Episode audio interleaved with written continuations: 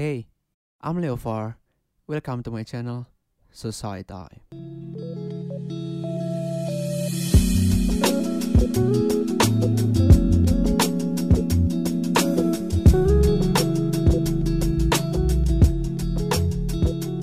Halo guys, welcome back to Society Time.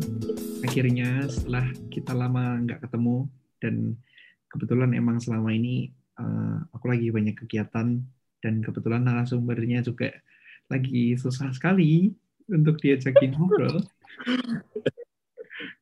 Oke, okay, anyway, aku di sini mau ngobrol sama salah satu temanku yang di mana uh, dia lebih muda daripada aku, cuman bisa dibilang isi otaknya lebih lebih penuh dan lebih banyak. Aku juga banyak belajar dari dia soal quarter life terkhususnya.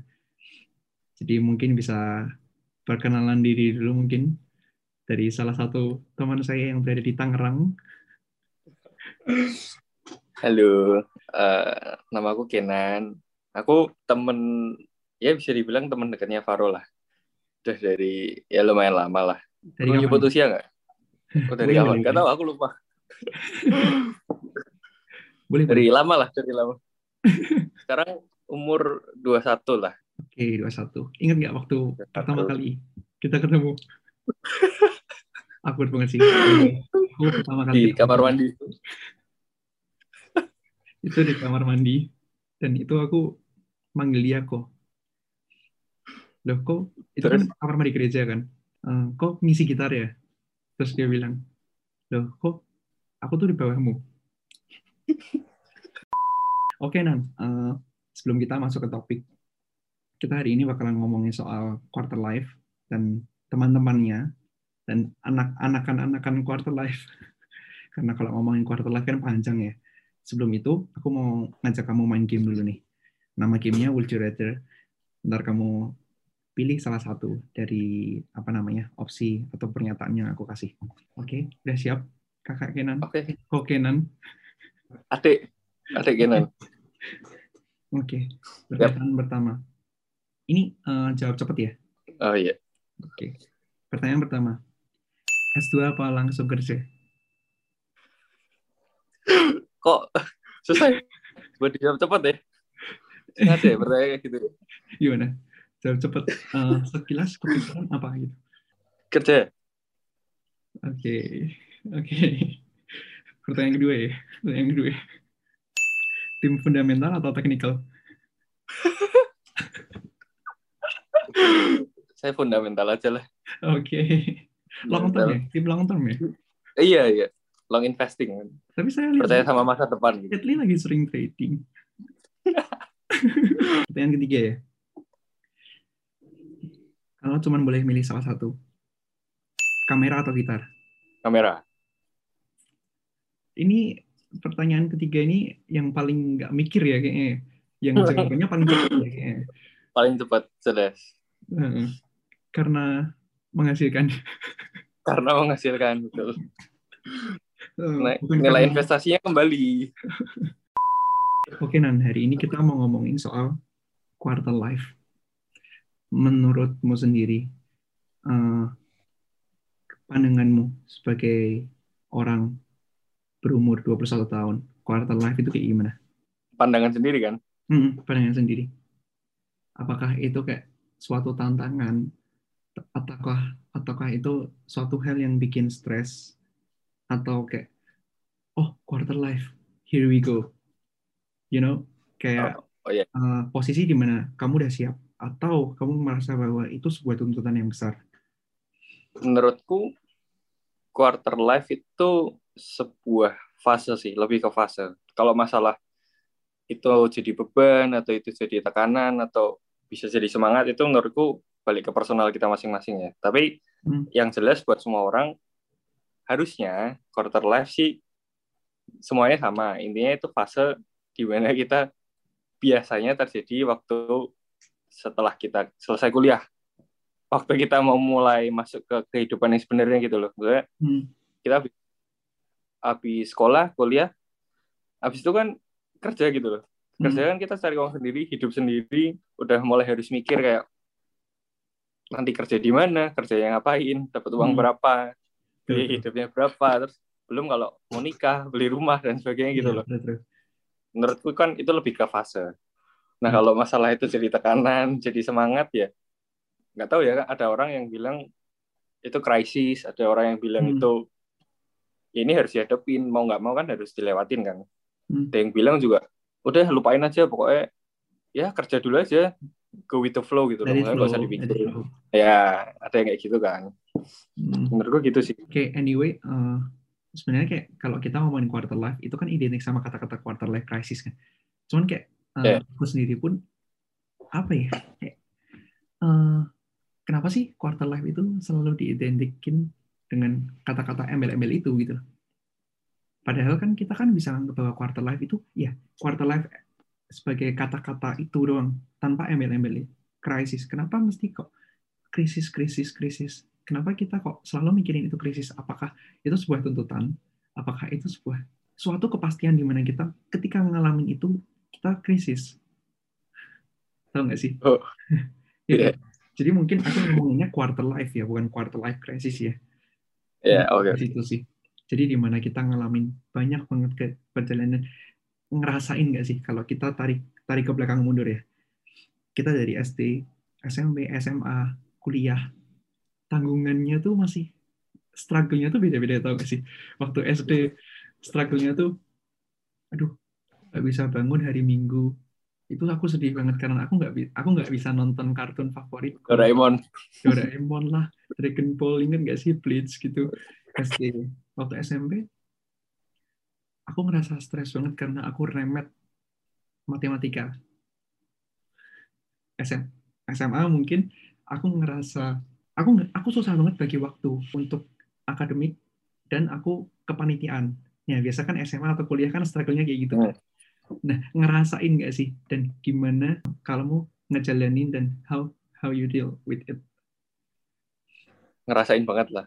Cuma ini maksudnya langsung masuk ke quarter life-nya ya berarti ya Iya. dari SMA sampai sekarang kan Mm. Maksudnya kayak gini, ah sorry motong.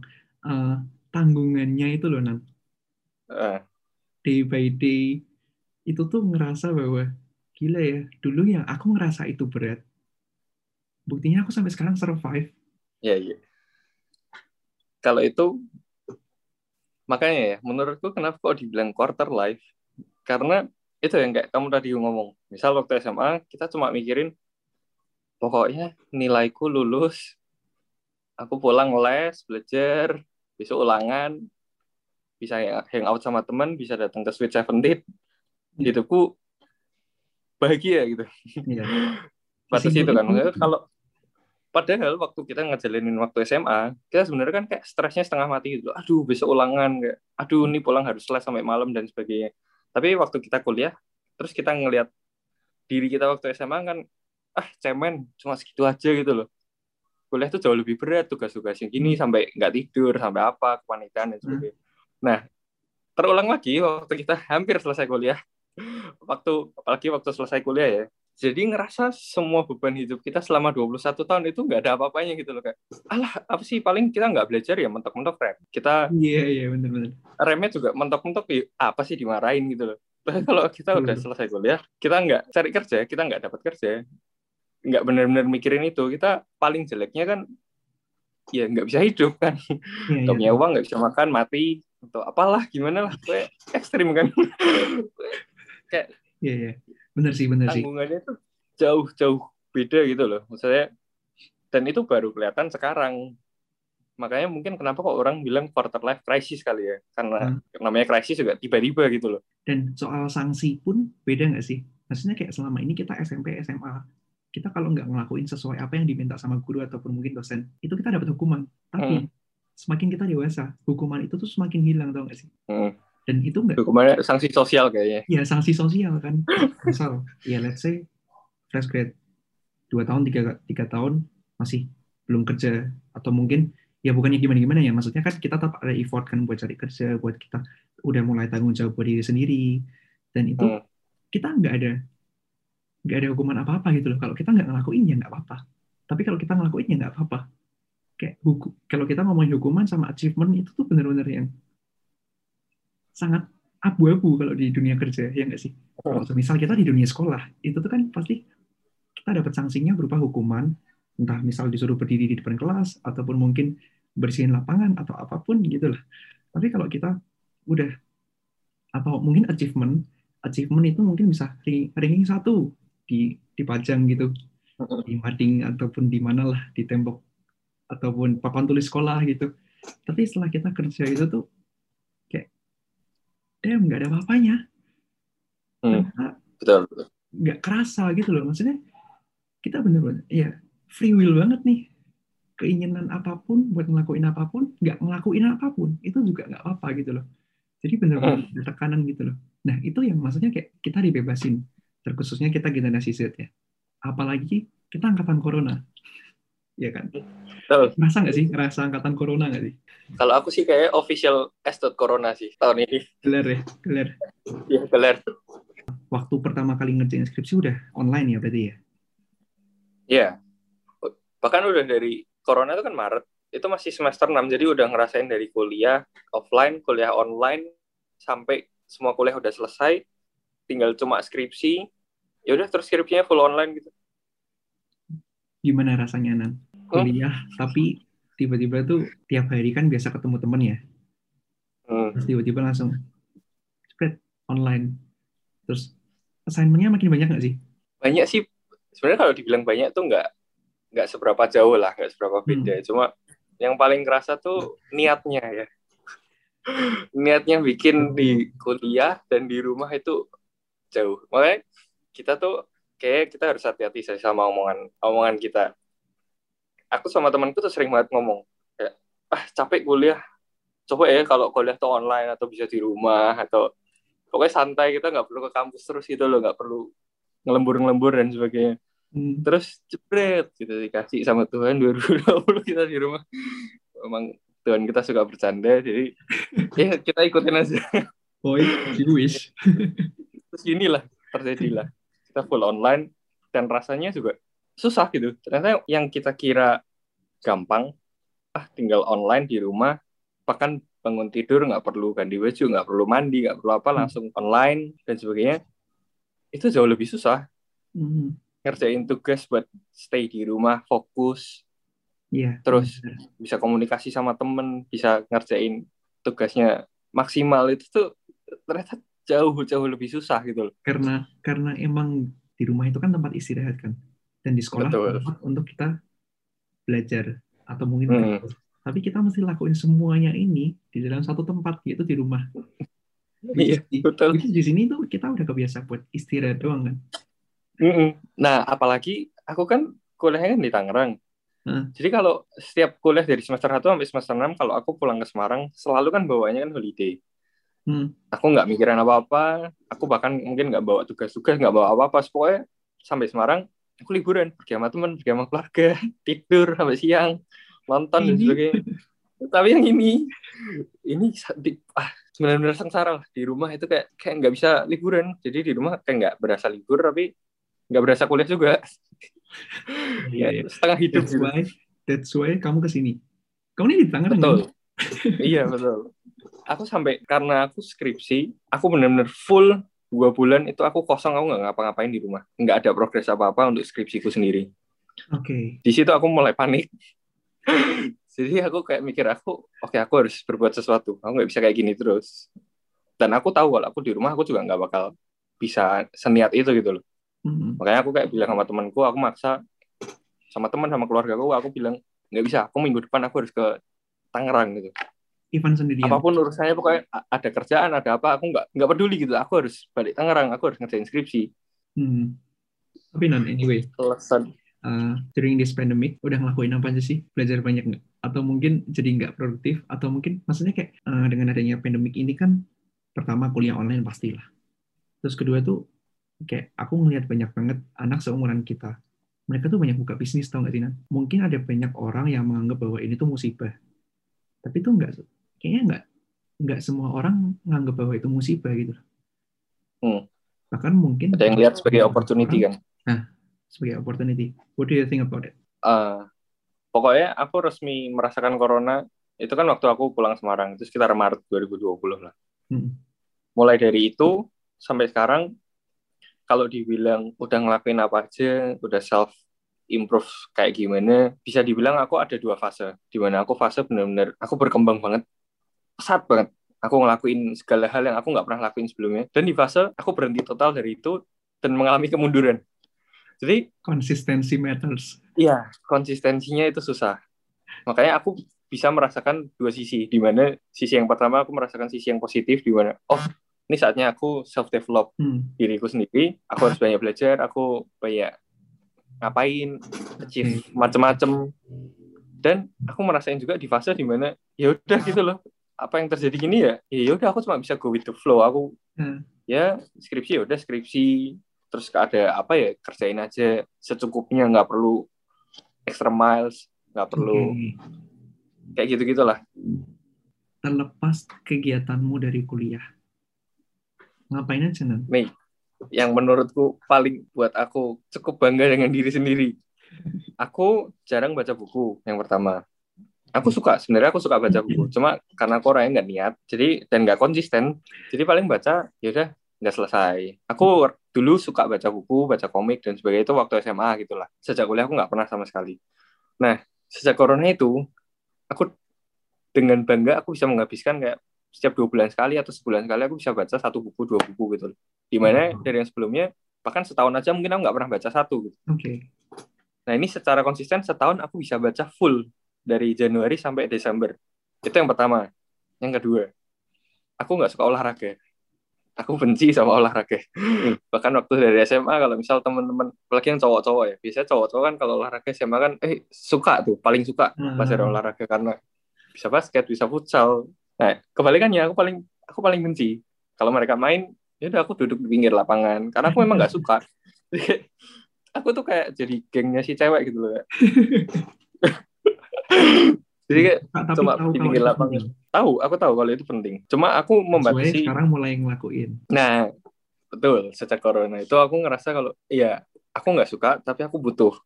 Makanya aku harus olahraga yang minimal. Aku paling tertarik yaitu jogging atau lari. Karena aku suka ngeliat pemandangan lah intinya kayak gitu. Oke. Makanya suka lari di danau atau di mana pokoknya yang pemandangannya bagus aku suka. Nah itu dari aku nggak pernah olahraga sama sekali sampai aku bisa di titik se seminggu itu aku bisa jogging tiap sore itu bisa 4 sampai lima kali gitu. Oke. Itu konsisten selama selama beberapa bulan.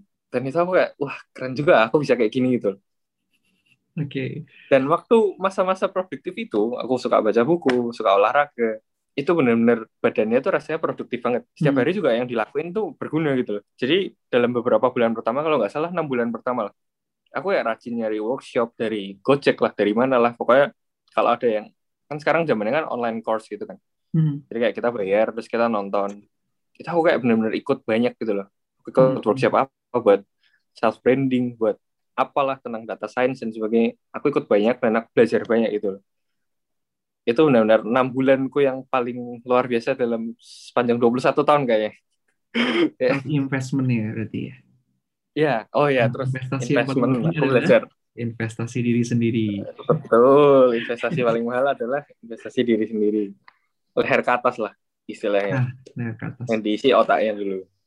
Terus Hmm. aku juga belajar investasi, belajar saham, belajar macam-macam. Bener-bener aku kayak nggak nggak ngerasa kayak Itu bidangmu. iya betul. Ini bukan bidangku dan aku tuh nggak kayak gini orangnya. Ya, aku memang suka suka belajar. Aku suka sesuatu yang baru tuh suka. Cuma cuma sebatas suka aja gitu, nggak yang sampai mendalami terus oh aku harus nyemplung dan sebagainya. Aku tuh orangnya kebanyakan mikir. Jadi kalau suka Oke. mikir-mikir dulu ah masuk nggak ya ah gini nggak ya terakhirnya ujung-ujungnya nggak jadi biasanya Nah, pertimbangan. tapi kalau yang ini ya banyak pertimbangan yang nggak berguna sebenarnya. banyak pertimbangan yang nggak penting.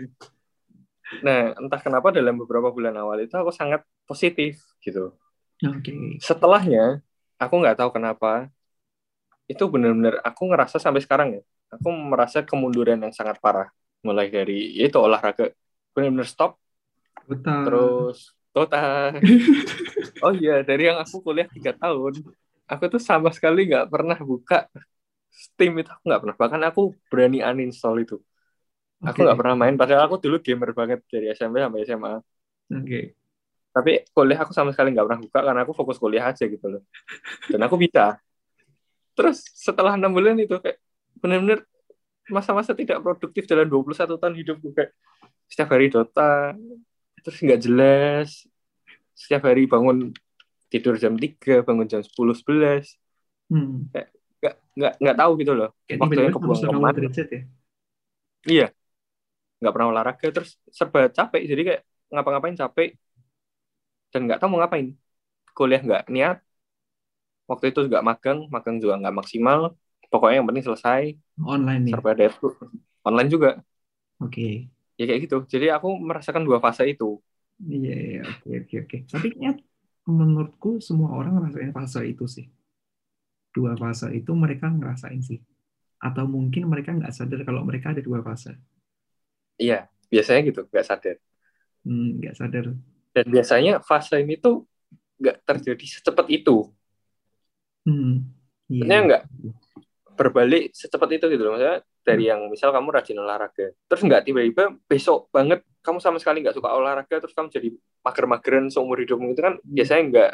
Biasanya kan seperti bertahap kayak besok misal ada kerjaan terus kayak ah nggak usah olahraga dulu lah lusa lah lusa olahraga terus lusa Kamu ada apa? lemburan lagi itu. Kerja apa? oh iya aku tuh di Semarang tuh lagi fokus ngerjain ini Eh, bisa dibilang kayak sosial media manajemen lah. Jadi aku ada tim sama kokoku sendiri sama beberapa teman-temanku. Kita ngurusin Instagram. Kebanyakan sih eh, F&B, bisnis F&B di Semarang. Hmm? Waktu kuliah juga nyambi itu, nyambi kerja. Oke. Jadi waktu produktif juga niat, tapi waktu nggak produktif juga ya udah gabut. Hmm. Oke, sorry Nan. Eh, kamu kan di bidang IT. Iya, Kok maksudnya kayak mungkin bagi teman-teman juga pasti ngerasa Kak, kenapa eh, kuliah IT, tapi kenapa kok masih mau ngerjain something yang sebenarnya nggak ada sangkut pautnya sama IT? Ya, ya nggak sih? Atau mungkin ada sangkut pautnya? Oke. nggak ada, sama sekali nggak ada. Blan. Kenapa? Dan gimana? Pasti kan susah banget dong. Kalau misal kamu nggak ada basic di satu hal itu, ya kamu ada basicnya ya di bidang kuliahmu. Tapi malah kamu ngerjain sesuatu hal lain yang itu sebenarnya nggak ada sangkut pautnya gitu loh. Ini jarang banget karena menurutku semua orang ngembangin ngembangin apa yang mereka punya kan biasanya kan. Tapi kayak menurutku pun kamu malah ngembangin sesuatu baru yang kalau misalnya kalau ini kita pakai analogi branding ya orang taunya Kenan itu programmer terus tiba-tiba sosok programmer itu jadi content creator Iya, tahu nggak sih? Tahu nggak sih Oh, iya, iya. gimana orang lain ngeliat kamu sendiri kayak gitu? Nah, itu gimana nah ceritanya? Itu kan hal baru kan? Sebenarnya, Mas, itu kan yang aku ngerjain sosmed itu kan, aku kan fotografer sama editor lah, gampangannya. Itu kalau dibilang suka, sebenarnya suka karena hobi. Oke. Bahkan sesuka itu sampai aku sempat bingung waktu mau masuk kuliah. Eh, dulu aku suka bikin film, lebih suka film sih. Aku sempat bingung mau masuk IT atau film. Karena aku benar-benar suka dua-duanya. Yang IT aku pernah coding waktu SMP dan aku suka.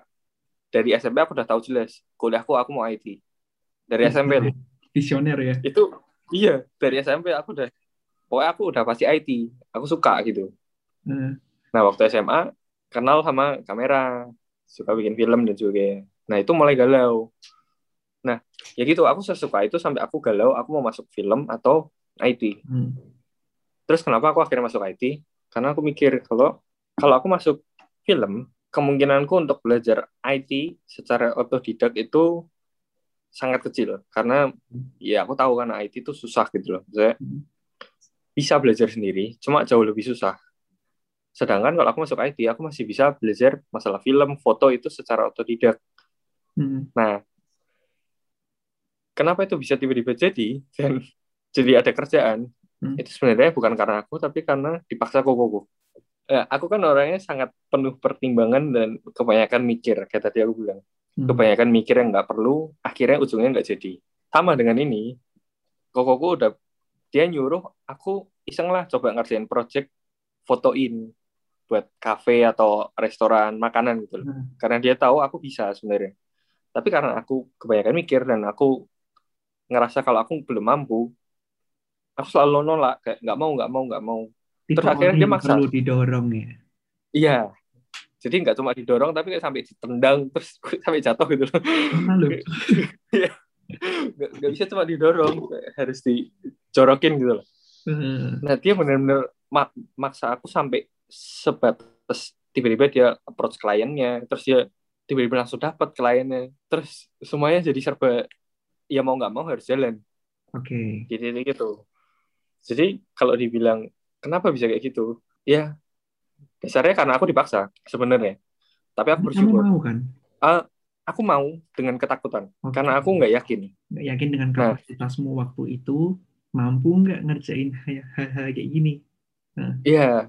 Nah, sedangkan benar sih sebenarnya kata orang kayak kalau kamu nggak nyoba ya kamu nggak pernah tahu. Itu benar-benar Oke. omongan yang sangat-sangat valid. Nampar. Dan- Iya, dan aku merasakan itu tapi memang susah ngejalaninnya. Aku tahu teorinya.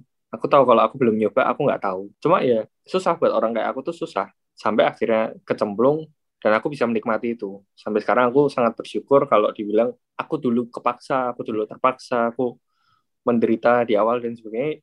Justru aku bersyukur karena aku bisa melalui itu. Sekarang aku malah bisa dibilang aku mengandalkan salah satu skillku ini gitu loh. Buat cari uang, buat cari Hmm. kerjaan. mengerjakan dua hal eh bukan mengerjakan dua hal sih maksudnya mempunyai dua hal yang sebenarnya nggak ada korelasinya menurutku kamu tuh punya dua eh, dua keinginan tapi kamu nggak mau ninggalin salah satunya Hmm. Kamu- Ya, betul. at first that's your hobby kan kamu suka Iya. ngelakuin itu dan siapa sih yang nggak suka dari hobi bisa ngasilin Hmm. itu kan mil milenial generasi Z zaman now yang selalu mengandalkan passion passion over everything terus bisa Passion ngasilin agak overrated kan. Passion. terus tuh whatever you want terus ngasilin duit. Iya kan itu yang dipingin. Kan maksudnya kayak jarang banget orang yang ngejalanin itu. Aku ngerasa aku melihat aku sendiri. Tau gak sih? Aku suka arsitek. Aku suka arsitek. Tapi?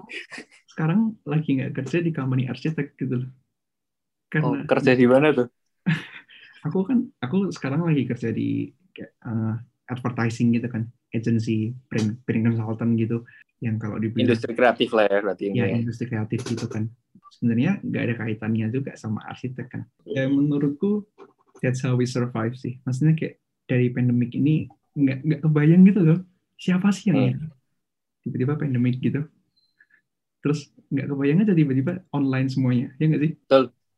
hal yang Tapi paling- menurutku memang kayaknya kayak orang bilang passion, passion itu kadang ya bisa dibilang agak overrated lah. Orang oke wah, harus kerja sesuai Hmm. passion, harus melakukan apa pun sesuai passion. Ya itu benar, ada benernya. Kalau bisa itu jauh lebih baik.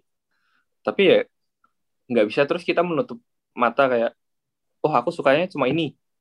Ya udah, aku cuma ngejar itu, aku belajar itu. Toh Hmm. sama sekali nggak ngembangin skillku yang lain. Padahal aku bisa apa kayak bisa bisnis bisa komunikasi bisa foto kreatif dan sebagainya. Itu sama sekali nggak dikembangin ya ya menurutku juga nggak maksimal gitu loh. Kenapa nggak kita bisa coba semuanya? Dan menurutku dari yang awalnya kita nggak passion sebenarnya kita bisa menyukai apa yang sedang kita lakukan. Dan lama-lama bisa jadi passion juga gitu loh. Yang awalnya kita nggak suka karena kita nyoba ternyata cocok bisa jadi suka Terus. dan bisa jadi itu passion gitu loh. Tapi kita belum tahu. Makanya pas kamu tanya kok eh, bisa suka sama IT tapi suka juga sama foto yuk ya Hmm. aku cuma sesimpel itu sih mikirnya kayak ya sayang aja kalau terlalu ngejar yang satu tapi opportunity yang lain tuh malah dibuang gitu loh. Cuma gara-gara aku oh nggak bisa. Aku passion kok IT aku dilahirkan untuk jadi programmer gitu. Enggak kan enggak, enggak gitu kan. Itu dia idealis tidak ya. sebertanda itu kan Oke, oke, oke. Dan mungkin sementara ini dari foto pun kamu menghasilkan gitu loh. ya untungnya bisa menghasilkan juga Hmm, ya itu sesuatu hal yang nilai plus juga kan. Kalau semisal di kondisi kayak gini, kita malah nemu opportunity baru dan itu bisa menghasilkan itu ya menurutku betul suatu hal yang bersyukur sih karena ya di saat orang lain kehilangan kerjaan, di saat orang lain lagi desperate, ada beberapa yang dikeluarin, tapi kita masih kayak ngedapetin kayak gitu, ya bersyukur banget sih pasti. Hmm, betul Dan soalnya aku aku ngeliat pun, aku ngeliat beberapa teman-teman pun banyak banget yang buka bisnis kan. Hmm. Jadi kayak ini loh ternyata ada banyak banget yang punya potensi di bidang ini. Ya Iya, betul. Kayak waktu corona tuh tiba-tiba kerasa nggak sih kayak tiba-tiba banget jadi tahu aslinya teman-teman kita tuh kayak gimana. Waktu itu aku sampai sempat kaget kayak teman-temanku ternyata ada yang orangnya pendiam atau aku berani bilang wah dia tuh ansos, dia tuh Hmm. punya teman, maksudnya nggak nggak ada niat buat hidupnya nggak bergairah gitu, Hmm. lempeng aja gitu. Itu ternyata malah orang-orang yang suka kegiatan sosial, ngumpulin dana buat orang-orang corona, jadi maksudnya jadi relawan dan sebagainya. Terus bahkan orang-orang yang menurutku kayak ah nih kuliahnya gak jelas nih dia cuma main-main aja kuliahnya nggak niat dan sebagainya dia malah yang buka open PO makanan dia buka, buka jualan apa dan sebagainya dan ada yang jalan sampai sekarang bahkan jadi main jobnya dia gitu sampai sekarang Hmm. jadi kayak menurutku corona ini salah satu apa ya adaptasi alam sih kayak eh, seleksi alam sorry Hmm. buat orang-orang yang bisa ngelihat ini Peluang. opportunity ya dia bisa memanfaatkan dengan baik gitu loh cuma kalau orang yang isinya cuma sambat ya menurutku juga nggak bakal bisa Iya sih, nggak ada selesainya gitu loh. Kita mau nyalahin. Entahlah tunggu corona selesai. Kapan, weh? ya Ingat nggak Nah. waktu, waktu awal corona? Corona diprediksikan kelar 2020 akhir. Ingat nggak Loh, waktu bahkan itu yang dia kumpulkan? Nanti Natal tahun baru udah kita udah bisa kumpul-kumpul ya. iya iya Kenyataannya Ki. loh aku loh bahkan pulang dari Tangerang aku tuh cuma bawa baju kayak paling aku cuma persiapan kayak aku pulang cuma sebulan gitu loh karena aku ngerasa bisa lah ini sebulan selesai lagi terus aku stuck di Semarang selama satu tahun dengan perbekalanku yang cuma sebulan gitu loh ah itu kan maksudnya kita nggak bisa Iya. selalu nyalahin keadaan gitu loh. Entarlah tunggu corona selesai kita baru gerak. Enggak coy. Kita dihadapkan dua pilihan. Kita mau ngelawan ombak atau kita mau surfing di atas ombak gitu kan. ya keseret ombak ngelawan ombak atau surfing Iya, iya benar kan. Iya, Atau tenggelam. ini kita nggak bisa menyangkal kondisinya. Harus kayak gini kita nggak bisa nyalahin keadaan gitu loh. Wah karena corona gini, wah karena corona nggak. Bener. Bukan nggak bisa sih, maksudnya nggak itu bakal. lebih ke nggak mau sih nggak bakalan kelar dan itu endingnya kamu bakalan tetap nyari pembenaran dari kenyataan ini kan sebenarnya kan opsinya kan kita lagi ada masalah ini dan kita ngalamin itu semuanya. Dan nggak Hmm. cuma di Indonesia. Di luar negeri pun ngalamin hal yang sama. Hmm. dan ketika ada beberapa orang-orang lain teman-teman lain milenial-milenial lain generasi-generasi Z lain yang bergerak baru kita refleksi kok bisa ya? Kok bisa ya? Betul. Jadi kalau orang terus Indonesia habis itu selalu ngelihat habis itu orang bingung itu bingung kok kok dia bisa sukses kayak gini ya? Kok dia bisa kayak gini ya? Tapi dia nggak ngelihat perjuangannya waktu awal corona gitu loh. Bro itu bleeding banget sih. Dan menurutku pun karena pandemik ini pun maksa kita tahu nggak sih? Percaya nggak Hmm. the power of kepepet sangat. Iya kan? Kayak orang tuh perlu dipush dulu. Mungkin banyak keluarga yang tiba-tiba kepala banyak PHK lah atau apalah. Terus keluarganya "Oh, kita gimana ya caranya biar survive? Biar kita bisa bertahan. Terus mulai tuh mulai mulai nih anak-anak muda mulai mikir nih aduh gimana ya gimana ya gimana ya? Buka ini PO ini. Terus jujur ya aku baru setelah itu aku sadar seberapa penting dana darurat. Sebelumnya aku nggak oh sadar iya. Aku sebelumnya kayak apa sih dana darurat? Nggak terlalu penting. Apa sih dana darurat berguna kalau darurat. Darurat. Kalau nggak darurat nggak terlalu berguna. Ini darurat. Tapi gimana kita bisa tahu Iya. kalau itu darurat? Ya nggak? Semenjak corona langsung. Tiba-tiba ya ini kita darurat semua.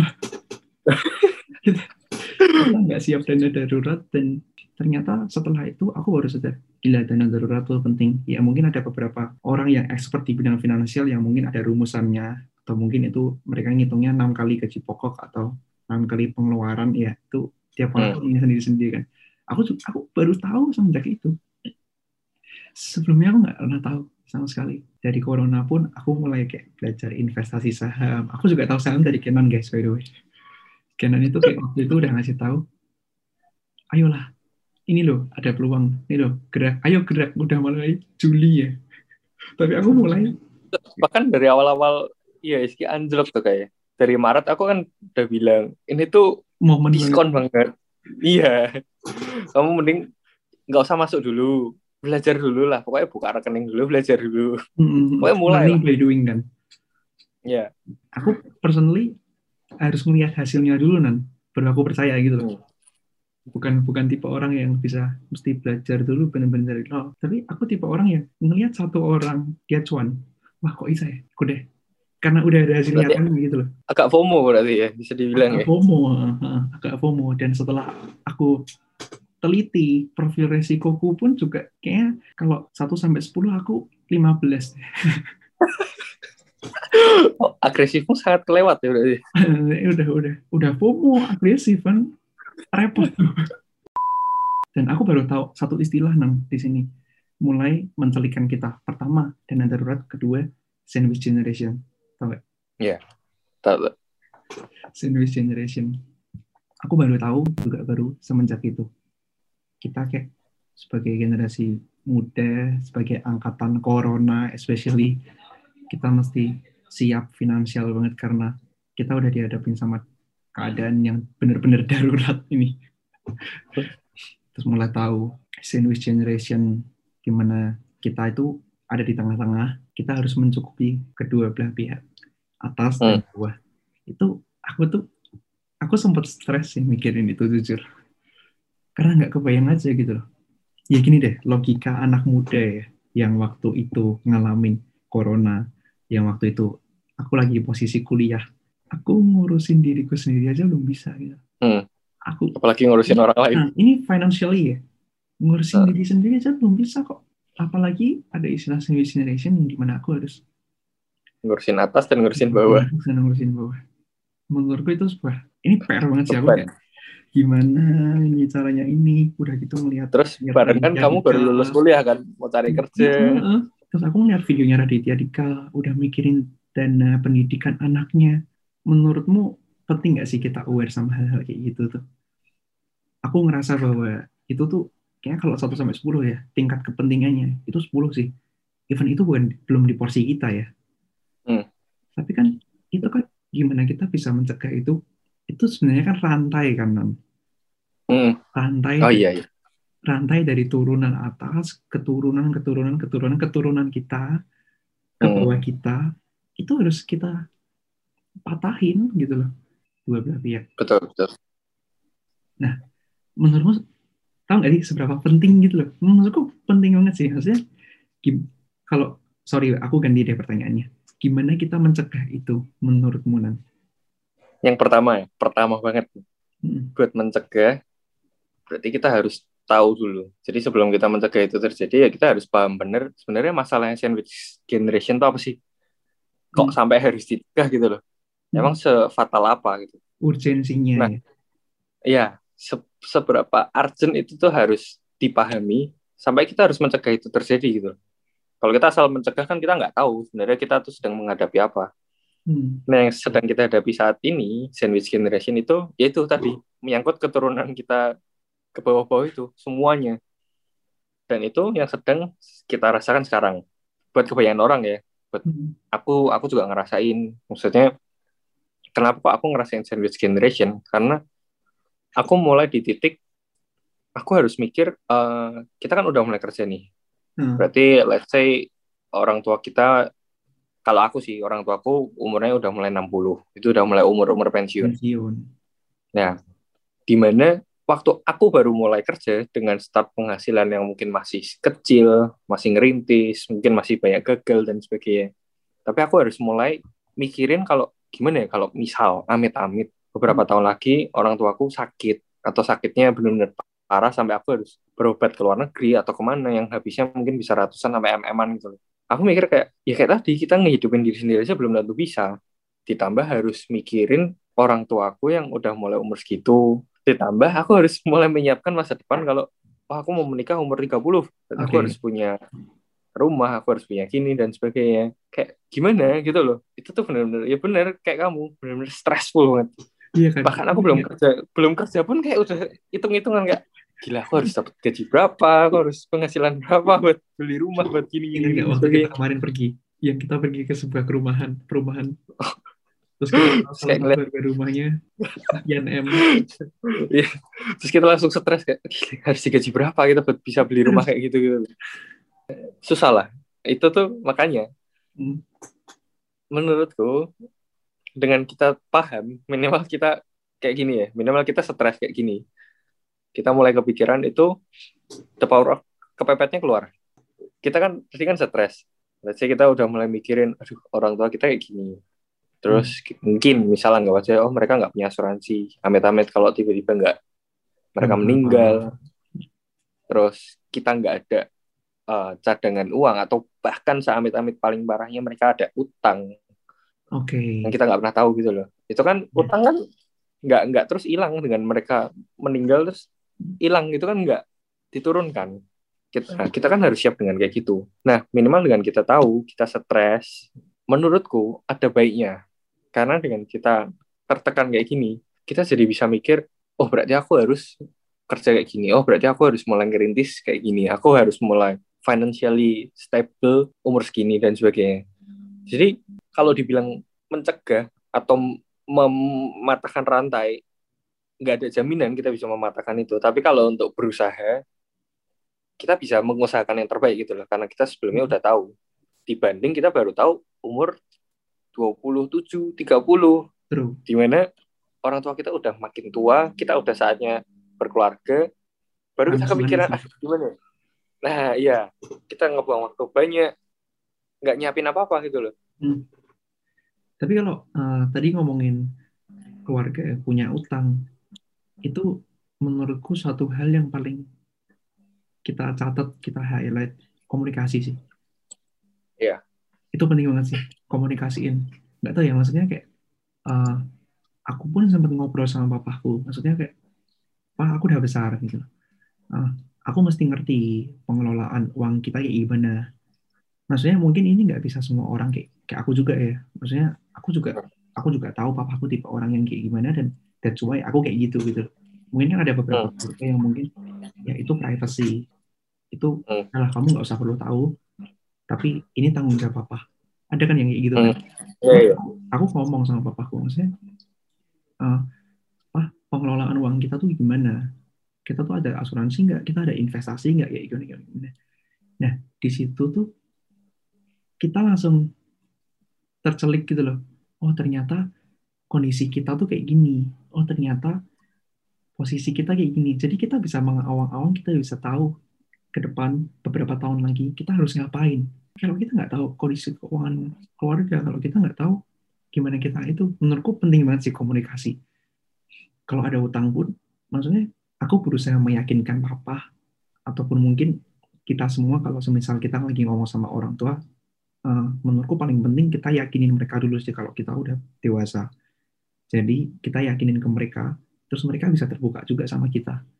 Dan kita iya. jangan kayak misal orang tua kita ada tanggungan utang suatu bank tertentu atau mungkin sama si A si B gitu, terus kita langsung jadi kayak, aduh gimana nih, kok kita malah punya utang gini gini gini, ya takutnya kayak gitu gitu loh. Kalau kita nggak bisa ngeyakinin orang orang tua kita kalau kita udah wise enough buat hal-hal kayak gitu.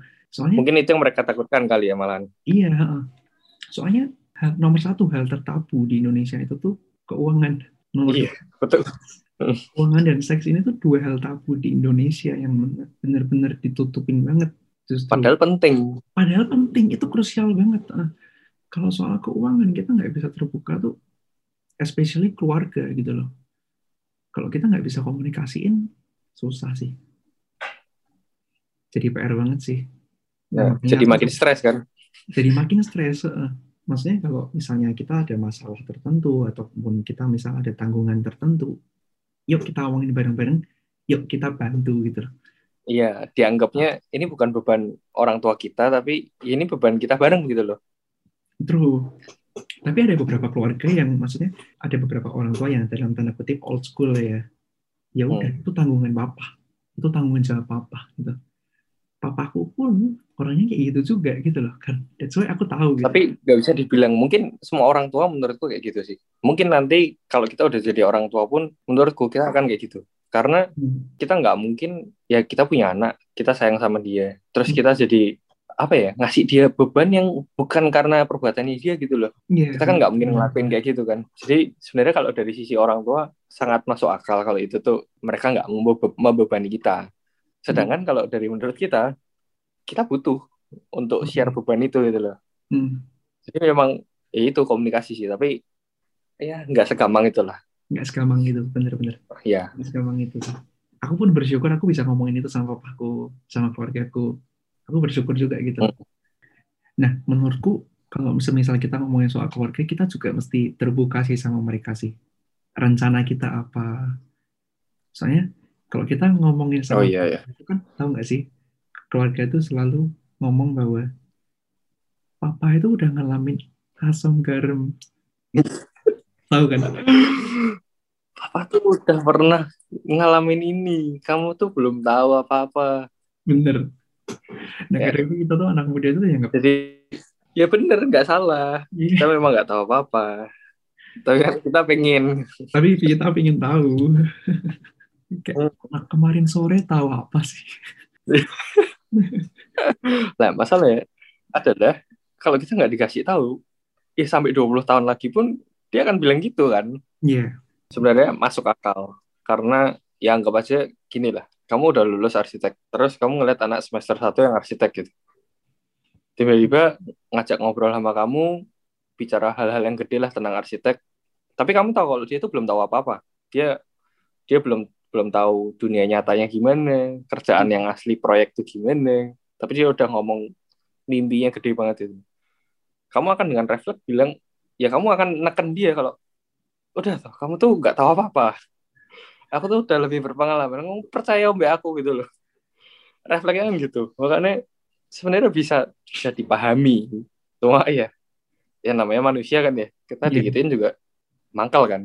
hmm, Kayak, ya nggak mangkal sih kayak "Eh, gimana gitu. Nggak bisa legowo gitu. iya terus sih terus, terus. kalau semisal ditanya ini nan what's your plan for your future Kenan bakalan ngeliat Kenan lima tahun ke depan tuh kayak gimana Hmm. kebayang nggak sih sebut kebayang nggak sih misal nih kamu lompat Pertanyaan berat ya. lompat ke time, timeline lima tahun ke depan gitu ya. Kamu ngelihat dirimu sendiri. Hmm. Kenan. Kamu ngelihatnya Kenan kayak gimana? Eh, we talk about dream ya. Kalau ya kalau cuma mimpi ya. Iya. Mimpi-mimpiku, aku lulus kuliah ini, aku akan kerja sama orang selama mungkin setahun dua tahun. Aku cari pengalaman dan kalau bisa aku maunya di Jakarta, di kota-kota besar loh. Kenapa? Gak apa-apa jadi bud- budak korporat gak apa-apa. Apa? Kenapa? Karena opportunity-nya masih banyak. Dan jujur aku banyak banget belajar sama orang-orang Jakarta yang open minded dan ngawasannya luas. Terus lingkungannya positif. Mindset nggak bisa bohong ya. Mindset. Ya, mindsetnya itu benar-benar kerasa. Aku benar-benar dari Semarang pindah Tangerang aja tuh kerasa kalau orang-orang sini tuh sangat open minded segitunya. Yang di mana-mana kalau kita ngobrol tuh Oh, jadi menurutmu orang Bermanfaat. open minded. Wah, parah. bukan, Wah, parah. bukan. Kalau kalau dikat begini. Bukan gitu, bukan gitu maksudnya. Tolong Gitu. Maksudnya maksudnya belum, belum saatnya. padahal, padahal aku pun aku pun di Jakarta. Dari itu aku Eh, omongan itu aku dapat dari Faro guys. Realistis aja sih. Tapi aku setuju sama yang diomongin Kenan sih. Iya, menurutku kan. karena gini, karena Jakarta udah berkembang lebih dulu. Masalah Hmm. ya dia bisa masuk akal lah. Dia kan kota bisnis di mana semua pusat bisnis di situ. Jadi orang-orang hebat pun pusatnya di situ. Kadang ilmu sih. Dan iya, dan sewajarnya orang-orang hebat itu akan kumpul sama orang-orang lain. Terus ilmunya nyebar dan sebagainya. Dan itu baik terjadi di ya di Jakarta menurutku. Semarang sih ada, pasti ada orang-orang hebat itu pasti ada. Cuma memang face-nya untuk eh, berkembang segede itu kan belum kan. Bahkan Semarang mungkin mungkin masih lima tahun lagi baru mulai kayak gitu gitu. Ya, Sinan, eh, sorry motong. Orang hebatnya di Semarang itu nggak ke expose, tapi orang hebatnya di Jakarta mereka dapat panggung. Ya nggak sih, setuju? Iya, setuju. Entah kenapa bisa kayak gitu juga, aku juga nggak tahu. ya. Kayak apakah orang-orang hebat Semarang, Semarang itu banget. akhirnya pindah Jakarta? orang-orang hebat Semarang tuh banyak banget loh. Cuman mereka nggak ke expose aja. Iya. Sedangkan kalau di Jakarta orang hebat dikit ke expose pasti. dapat tanggung langsung semua orang tahu kayak gimana seberapa hebatnya dia Kenapa ya bisa gitu ya? kenapa ya kenapa Oh ya iya, nggak tahu. Menurut kalian ada yang tahu nggak ini question of the day loh betul kalau ditanya eh, mau menghabiskan masa tua di mana tetap Semarang sih Aku Semarang. aku Semarang aku Kalau Semarang. kenapa nan Masa produktif, aku boleh lah di Jakarta gimana. Tapi kalau untuk tinggal sangat-sangat cinta dengan Semarang. Karena menurutku orang-orang Semarang tuh tahu batasan kapan dia harus kerja, kapan dia harus slow hidupnya. Jeleknya kita kadang kelewat slow kan. Orang-orang kayak kita itu kan kita terlalu santai. Saya nggak terlalu memikirkan beban hidup gitu loh. Hmm. Terlalu ya enjoy aja. Sedangkan kebalikannya kalau orang Jakarta kan hustle. Dia benar-benar kerja kerja kerja terus Kerja semangat keras. produktif ya memang memang lingkungannya produktif gitu tapi kadang mereka lupa buat enjoy buat diam di rumah santai minggu libur sabtu minggu libur itu susah banget aku kayak bahkan aku belum kerja pun aku cuma dekat sama orang-orang kerja pun kayak ngajak mereka pergi waktu sabtu minggu itu susah kayak aduh nggak bisa aku lembur ini aku nggak bisa ada kerjaan ini aku nggak bisa ada gini dan sebagainya tapi kalau orang-orang Semarang tuh entah sesibuk apa tuh kayak bro malam nongkrong yuk bisa lah ayo Ah. gitu loh berangkat yuk aku nggak tahu apakah itu kebetulan atau nggak tahu kenapa. Nah itu yang pertama.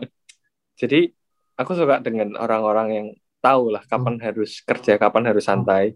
Yang kedua, aku suka aja sama lingkungannya, ke mana-mana deket, terus padat sih, udah mulai padat. Cuma nggak tahu ya hawanya memang homey aja gitu. Hmm. Sama ketiga makanannya sih ya biaya hidup, biaya hidup makanan oh iya tidak bisa Iya. dipungkiri, iya sih benar sih sangat menyenangkan. eh tapi Bisa tadi balik lagi balik lagi pertanyaannya belum dijawab tuh tadi gimana Plannya. Hmm.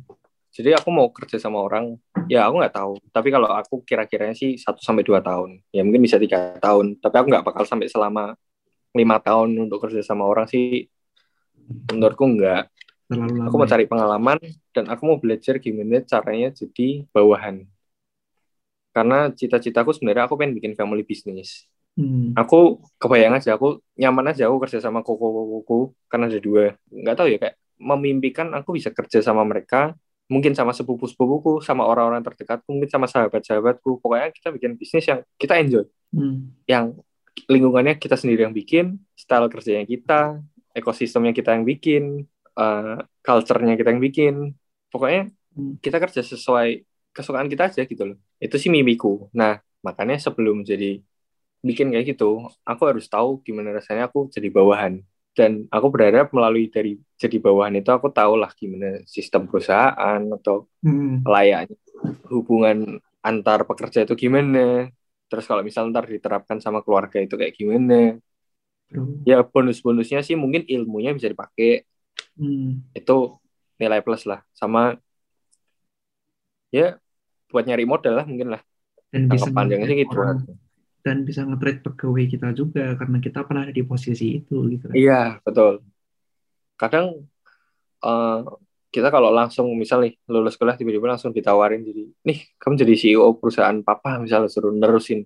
Aku sendiri aku nggak yakin aku bisa nge-treat orang yang lebih tua dari aku tapi jabatannya di bawahku gitu loh. bingung sih benar Pasti kayak bingung kayak aku harus pak dari cara ngomong aku harus sesopan gimana, aku harus kalau misal aku harus tegas tegasnya gimana, aku harus kalau misal mau minta dia tolong harus gimana, itu kan nggak gampang gitu. Mungkin secara teori gampang, cuma ya bagiku itu tekanan. Jadi sebelum sampai situ aku harus belajar. ada hal spesifik lain itu mungkin satu melihat Kenan punya bisnis family yang di mana kamu punya banyak banget orang-orang terdekatmu kamu bisa bangun itu bareng-bareng intinya kamu nggak pengen sendirian kan Iya. pengen Aku nggak pengen, uh, aku nggak pengen hidupku tuh uh, habis dengan aku berjuang sendiri gitu loh. Aku pengen menghabiskan itu dengan orang-orang terdekatku lah. Terus kalau rencana lain ya mungkin ya. Ini sebenarnya masih mimpi kecil yang aku juga jarang ngomong ke orang. Aku tuh sebenarnya suka sama kegiatan bukan kegiatan sosial ya. Aku suka kalau bisa ngasih dampak positif. Jadi aku benar-benar berharap aku bisa bikin sebuah company yang sangat besar, bisa dibilang mungkin kayak startup atau apa, yang bisa mempekerjakan banyak orang, bisa mengubah hidup banyak orang tuh aku benar-benar suka. Hmm. Pengen, aku benar-benar pengen maksudnya berguna buat orang, ngebantu orang. Makanya aku sangat suka dengan Gojek karena dia value-nya benar-benar ngebantu orang. Hmm. Dia memang dari awal, ya aku ngikutin dia dari awal tuh. Dan value-nya dia dari awal tuh memang bener-bener bagus banget. pengen ngebantu orang, sesimpel pengen ngebantu orang. Ya bisa bayangin nggak sih kita punya perusahaan, terus kita bisa ngegaji orang, kita bisa ngehidupin orang, ngasih kesejahteraan. Belum kalau kita punya bisa nanemin value-value uh, perusahaan ke karyawan-karyawan kita buat berbuat baik lah, misal. A part of ikigai, Iya, what the world needs. what the world needs, betul. Karena menurutku uh, Indonesia atau dunia ini tuh nggak kekurangan orang-orang pinter lah. Aku percaya itu. Tapi kekurangan orang-orang yang baik. Baik. True. Kekurangan orang-orang yang mau melayani lah, melayani sesamanya. Dan menurutku melayani itu nggak harus secara spesifik, oh aku harus ke panti asuhan, aku harus kayak gini dan sebagainya. Maksudnya Hmm. nggak harus sedetail itu gitu loh. Segampang kita kerja sama orang, kita kasih service yang baik, kita kasih good feedback, mungkin kasih extra miles atau apa, dan buat kehidupannya dia jadi lebih ringan ya, kita kan udah berdampak gitu loh. Hmm. Nah, aku pengen berdampak itu tapi dalam skala yang lebih besar aja. Hmm. Mimpinya kayak gitu. Tapi aku nggak tahu buat achieve ke situ harus kayak gimana. Perusahaan macam apa. Apa yang dilakuin aku juga belum kebayang. Aku jadi keinget something sih, Nan. Yang kamu cerita soal Edozel. Oh, yang dia bikin warteg gratis itu kan. Hmm, Mungkin Kenan bisa ceritain sedikit. Waktu itu tuh tiba-tiba di TV, bapakku tuh nonton. Eh, ada si Edozel itu lagi cerita. Jadi dia ceritanya tuh cuma kayak lagi pitching ini loh, pitching bisnis. Dia pitchingnya mau coba bayangin lah. Kita duduk di satu ruangan gede, terus ada satu orang ngomong di depan lagi berusaha meyakinkan kita buat ikut bisnisnya si dia. Anggap sekarang bisnisnya lagi viral apa sih? Eh, jangan sebut merek lah. Pokoknya intinya dia mau Ya, meyakinkan buat itu. kita ikut bisnis. Nah, supaya kita yakin buat ikut bisnis, itu kan harus ada pertimbangan kayak ini menguntungkan apa enggak, balik modalnya kapan dan sebagainya. Nah, di situ cara presentasinya si Edozel itu benar-benar kayak wow banget menurutku. Karena dia presentasinya tuh enggak kayak nih kita tuh ada modal segini, kita akan untung segini, balik modal dalam ber- tahun ke berapa, BIP berapa, mulai untung berapa, investor mulai disenangkan tahun berapa. Hmm. Dia justru menekankan bilang ini bisnis pasti rugi. Bapak Ibu mau nggak join sama kita? Karena semua yang join, uang yang dimasukin ke sini pasti hilang, pasti rugi. Jadi kayak, ah bisnis macam apa? Terus orang orang macam apa yang mau invest di tempat kayak gini gitu? Ternyata dia bilang, iya bisnis ini adalah bisnis pasti rugi secara finansial, tapi saya bisa menjamin mendapat keuntungan secara emosional. Ternyata bisnisnya adalah warteg gratis. Jadi dia tuh ngajak orang-orang buat ngedonasiin sesimpel cuma ngasih sepuluh ribu lah atau berapa seorang karena dia ngitungnya gini anggaplah seorang ngasih seribu masyarakat Indonesia ada 200 juta berarti dia udah dapat sekitar tolong dibantu gitu juta Benar. Two hours later. 200 m Oke, kisaran segitulah ya. Let's say. Iya lah ya. Uang itu dipakai buat ngasih makan secara gratis setiap jam 6 sore. Hmm. Pakai jadi dia modelannya kayak van gitu, mobil yang van yang dibuka samping terus ngebagiin makanan gratis setiap jam 6. Udah sesimpel itu. Tiap jam 6 dia keliling pindah-pindah daerah, tapi di daerah-daerah yang mungkin memang dia udah survei eh, kurang. Dia dia ke situ ngebagiin makanan gratis Hmm. dia tuh punya apa ya dia punya tujuan kayak ya kalau kita udah punya uang kita punya power apa salahnya sih kita bisa ngebantu orang lain gitu loh. Anggaplah eh, kita nolong satu orang. Terus satu orang itu terinspirasi karena dia pernah ditolong. Dia sendiri cerita dari pengalamannya dia sendiri. Kalau nggak salah ingat ya si Edozel itu waktu kuliah dia pernah numpang makan di rumah temennya karena dia nggak punya uang yang cukup buat hidup di Jakarta. Dia numpang makan setiap malam selama berapa bulan atau berapa tahun gitu full setiap malam. Selalu cuma numpang makan malam di rumah temannya itu jadi si mamahnya temannya atau mamah kosnya gitu nggak tahu itu ya udah ngasih makanan aja terus setiap malam dia cuma sesimpel mulai dari situ jadi terinspirasi buat membagikan itu ke, ke ribuan anak-anak yang lain gitu loh. Nah bayangkan kalau ribuan anak-anak itu anggap satu aja atau dua aja punya mimpi yang sama kayak dia, dia pengen berbagi kebaikan sama orang lain, itu kan akan berlipat-lipat terus gitu loh. Hmm. Nah dari situ pun aku jadi ngerasa kayak wah gila ternyata Orang baik tuh masih ada. Iya betul orang baik itu masih ada, cuma jarang. Dan beruntungnya sebenarnya kita bisa jadi salah satunya gitu loh. Kalau kita mau. Cuma Hmm. rata-rata kita kan ngejarnya kalau ditanya mimpimu apa, kamu pengen apa? Kita kan rata-rata aku pengen kaya, aku pengen hidupku sejahtera lah, aku pengen punya ini itu, keluarga yang bahagia dan sebagainya. Tapi kita lupa buat nyebut ya kita bisa berbagi kebaikan sama orang lain gitu loh. Sebenarnya kita udah bahagia kalau apa sih? Masa kita sekaya itu tapi kita nggak nggak maksudnya nggak ngerasa bahagia walaupun kita kaya gitu. Kan lebih gimana ya? Lebih indah aja kalau kamu kaya, tapi kamu membagikan kekayaan itu buat ngelihat senyumnya orang lain gitu loh. Nggak tahu sih, aku sih sangat-sangat suka dengan cerita-cerita kayak gitu ya. Atau berharap banget aku bisa jadi dampak buat orang lain. Atau mungkin one of them. Ya. Jadi ya didoakan aja guys. Hmm. Semoga terkabul ya dan Amin. Nanti kamu ikut ya. kalau aku sih aku punya ya ini mungkin long term ya. Aku pengen 10 tahun lagi punya sekolah sih. Sekolah. Nah. Kenapa tuh? Menurutku edukasi di Indonesia masih sangat-sangat kurang sih. Karena aku banyak banget ngeliat orang-orang lain punya potensi di bidang A, B, C, tapi mereka nggak punya tempat buat mereka ngasah itu gitu. Mereka nggak bisa maksimalin itu, tapi mereka terpaksa melakukan kegiatan repetitif yang dalam tanda kutip membosankan. Maksudnya kayak aku suka banget sih kata-katanya di di, di Corbusier yang ini. Tapi mungkin uh, kontroversi ya kata-katanya. Kalau anak lu suka mat, kenapa lu lesin dia biologi? Kalau Oh, kayak aku tahu tuh. kenapa lesin dia mat? Kenapa malah lu incer sesuatu yang dia kurang? Kenapa nggak fokus aja ke sesuatu yang dia suka? Iya, iya. Waktu itu ceritanya kalau nggak salah yang itu nggak sih? Yang anaknya dapat nilai mat bagus, terus dapat nilai pelajaran lain jelek. Tapi yang dilesin tuh malah yang jelek. Iya, dia ngeliat orang tua lain kan.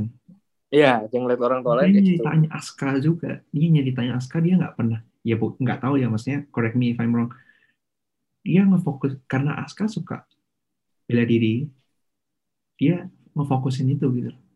Dan waktu anaknya stres soal pelajaran, papanya bilang nggak usah dikerjain, nggak usah terlalu sama itu. Fokus sama apa yang kamu suka gitu.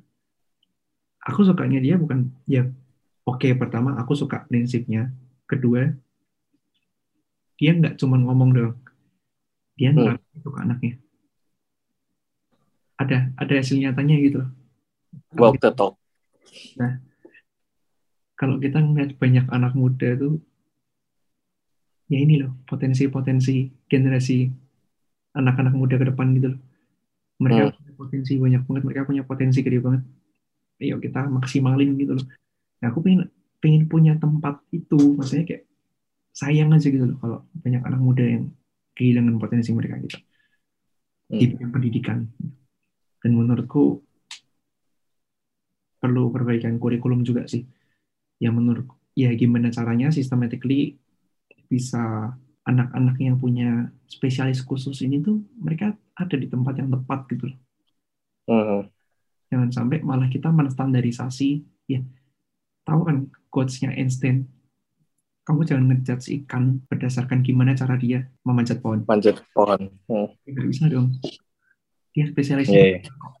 kita nggak bisa mengeneralisasi standarisasi dengan satu ketentuan dengan satu standar itu jadi aku pengen banget sih punya punya sekolah aku aku ngelihat nih ya aku ngelihat diriku 10 tahun ke depan aku bakalan ngelihat banyak anak-anak muda yang ketika aku mampir seluruh dunia aku keliling aku traveling ke dunia di bagian mana pun ada alumni sekolahku Keren banget sih. aku, aku ngomongin Soalnya- apa? Sama.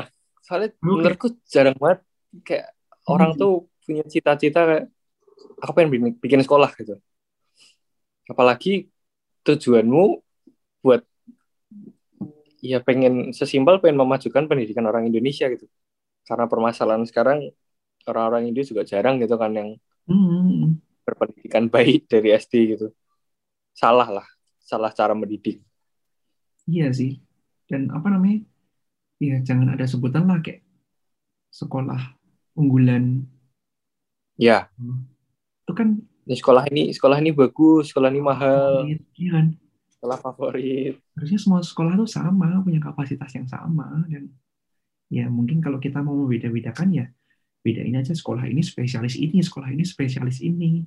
Hmm. sekolah ini spesialis IT seni rupa dancer semua kumpulin. Udah sekolah di situ aja. Fokus kembangin itu.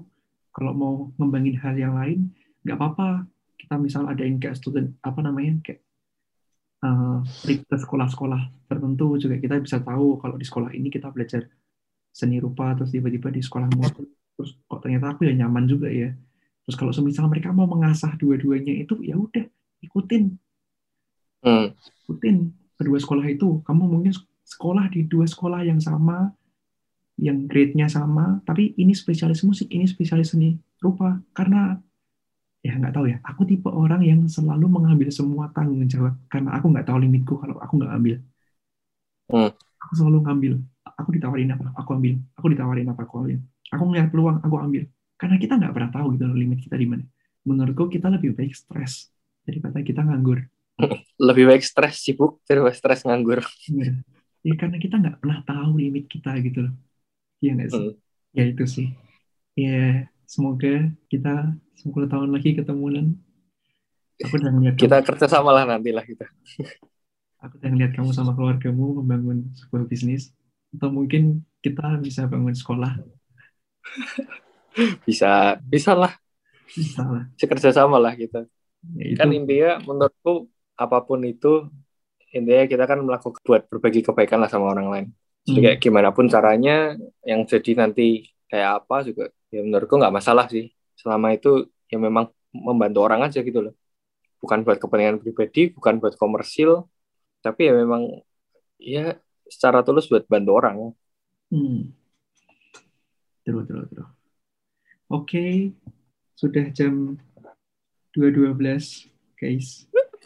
Tahu nggak sih, ini sepanjang Society Time, ini podcast termalam yang pernah dilakuin. terpagi Asal kalian tahu, selesainya kita podcast jam 2.13. 2.13 ini kita baru selesai.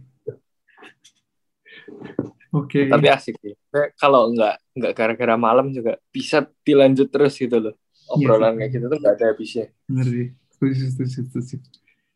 Karena aku pun, kita sempat ngobrol nggak sih sampai pagi banget waktu itu.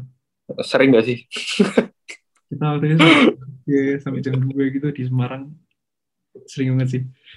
Kita ngobrol-ngobrol random-random gitu, terus ending-endingnya ya sampai mana-mana gitu. pokoknya limitnya kita berhenti ngomong karena kita inget rumah aja kita inget kita harus pulang rumah Oke, thank you guys. Thank you juga Kenan buat waktunya. See you thank you episode. see you Bye.